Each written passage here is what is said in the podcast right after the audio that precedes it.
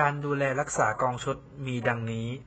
1. ตัวกองและอุปกรณ์ทุกส่วนที่เป็นโครเมียม ควรเช็ดปัดฝุ่นเป็นประจำ ควรใช้น้ำและสบู่อ่อน ใช้ผ้าเช็ดให้แห้งอย่างน้อยสัปดาห์ละครั้ง 2. ทุกส่วนที่มีเกลียวท่อน็อตยึด และแป้นเหยียบทุกจุด มันทำความสะอาดและหยอดน้ำมันหล่อลื่นเป็นประจำ 3. ในขณะที่ตีกองชุดอย่างเมามัน มือของเราก็จะมีเหงื่อออก ดังนั้นจึงไม่ค่อยควรกับฉาบเท่าไหร่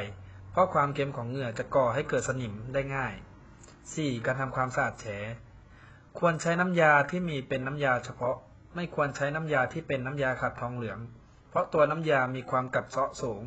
ซึ่งจะทำให้เสียงเพี้ยนได้